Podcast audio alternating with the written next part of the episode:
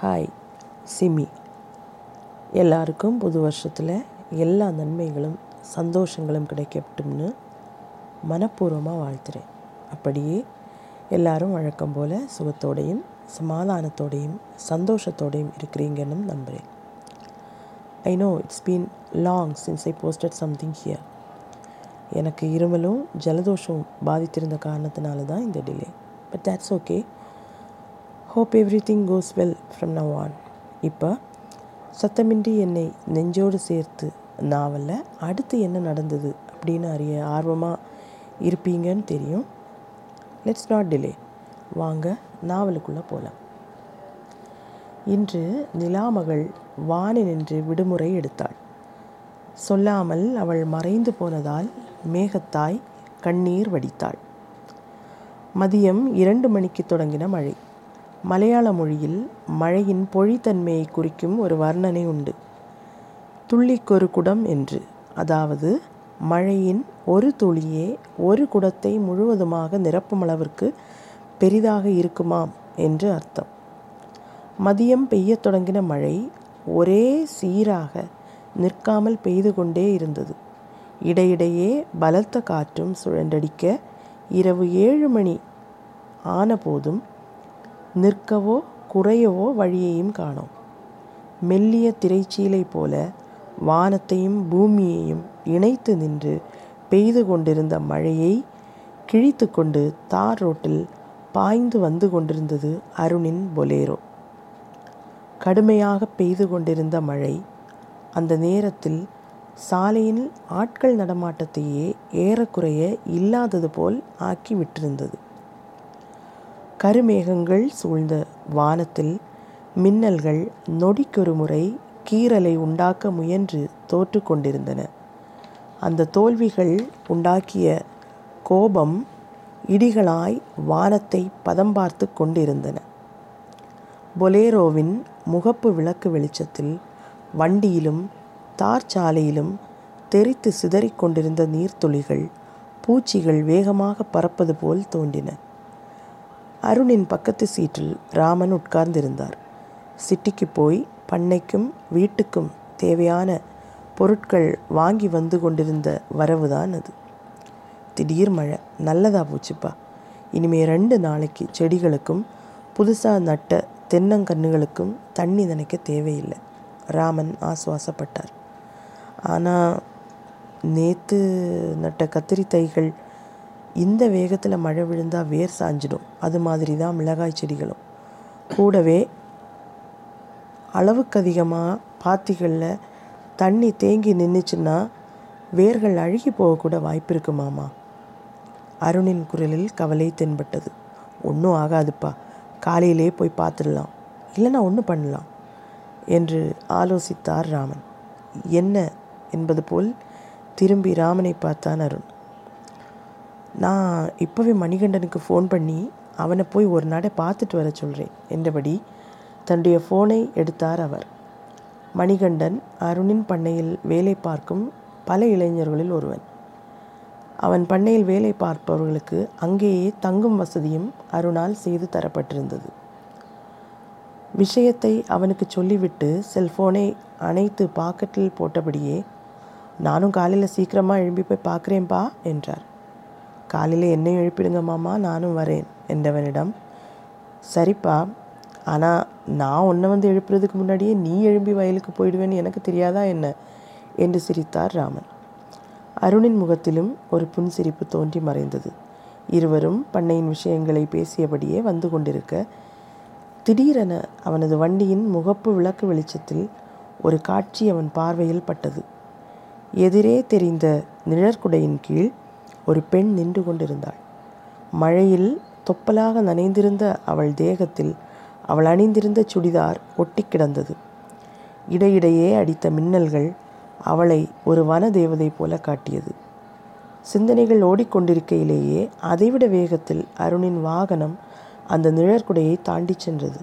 ஆனால் அந்த மங்கிய தெளிவில்லாத வெளிச்சத்திலும் அருணின் பார்வை அவளை இனங்கண்டு கொண்டது இது அவ தானே இப்போ இங்கே என்ன பண்ணுறா யாரையோ காத்து நிற்பது போல் நின்று கொண்டிருந்த அவள் பாவனை அவள் மேல் ஒரு சிறு வெறுப்பையும் இனம் புரியா ஒரு கோபத்தையும் அவனுள் உண்டாக்கியது.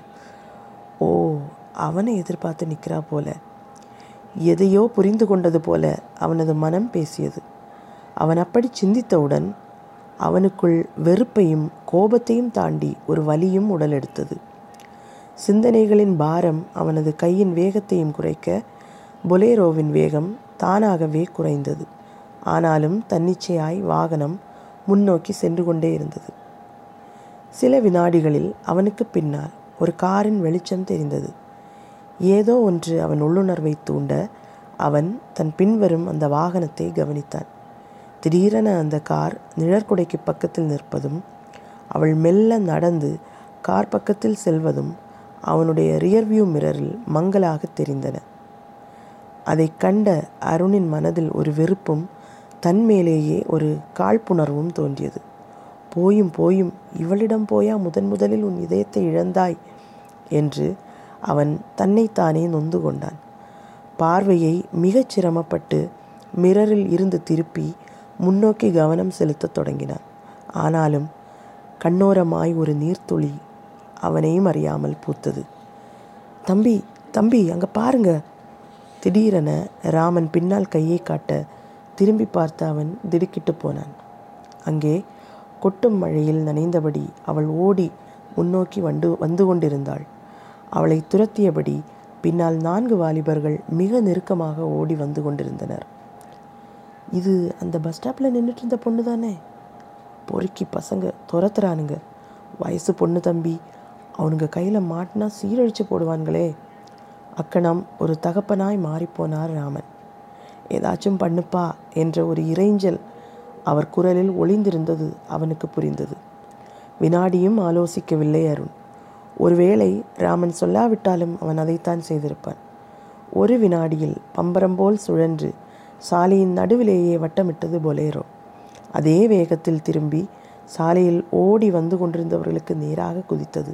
இதை அந்த பெண்ணும் எதிர்பார்க்கவில்லை. அவளுக்கு பின்னால் துரத்தி வந்து கொண்டிருந்தவர்களும் எதிர்பார்க்கவில்லை. அருணின் வாகனத்தின் வெளிச்சம் கண்களை கூச வைத்ததோ அல்லது ஆபத்திலிருந்து பேராபத்தில் சிக்கிக்கொள்ளப் போகிறோம் என்ற பய உணர்வு மூளையை செயலிழக்க வைத்ததோ தெரியாது. அவள் இரண்டு வினாடிகள் பிரமை பிடித்தவள் போல் சாலை நடுவிலே நின்றாள். வாகனம் நெருங்கி வரவும் வேறறுந்த மரம் போல அங்கேயே மயங்கி சாய்ந்தாள். டேய் தூக்குங்கடா அவளை. உனக்கெல்லாம் நாங்கள் பயப்பட மாட்டோம் என்பது போல சாலை நடுவில் பிரேக் போட்டு நின்ற வாகனத்தை கண்டுகொள்ளாமல் ரோட்டில் மயங்கி கிடந்த அவளை நெருங்கினார்கள் அந்த வாலிபர்கள். அந்த கணம் வண்டியின் கதவை திறந்து அருண் வெளியில் இறங்கினான். மழையின் கனத்த துளிகள் அவன் மேல் பட்டு தெரித்தன. போட்டிருந்த கருப்புச் சட்டை உடம்பில் ஒட்டி அவன் தேகத்தை எடுத்து காட்டியது.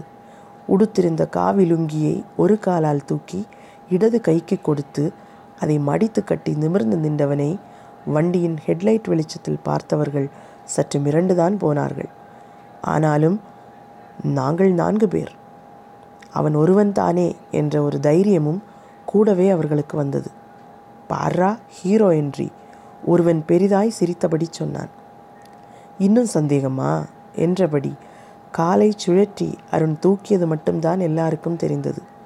அடுத்த வினாடி கிண்டல் பண்ணினபடி முன்னால் ஓடி வந்தவன் அம்மா என்று அலறியபடி ரோட்டோரமாய் வயிற்றை பிடித்து சுருண்டு படுத்திருந்தான் என்ன நடந்தது? அடுத்து என்ன நடக்கப் போகிறது? என்று ஊகிப்பதற்குள் ஒவ்வொருவனும் அடி வாங்கி தெரித்து போயிருந்தனர்.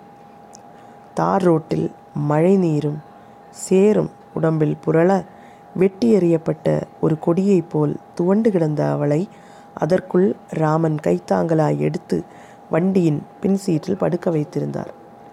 வண்டிக்குள் ஏறி கிளம்பத் தொடங்கிய அருண் ஏதோ நினைத்தவனாக இறங்கி சாலையில் நடந்து சென்று சற்று தொலைவில் நிழற்குடை பக்கம் நிறுத்தியிருந்த காரை அடைந்து டிரைவர் பக்கத்து கதவை திறக்க முயன்றான்.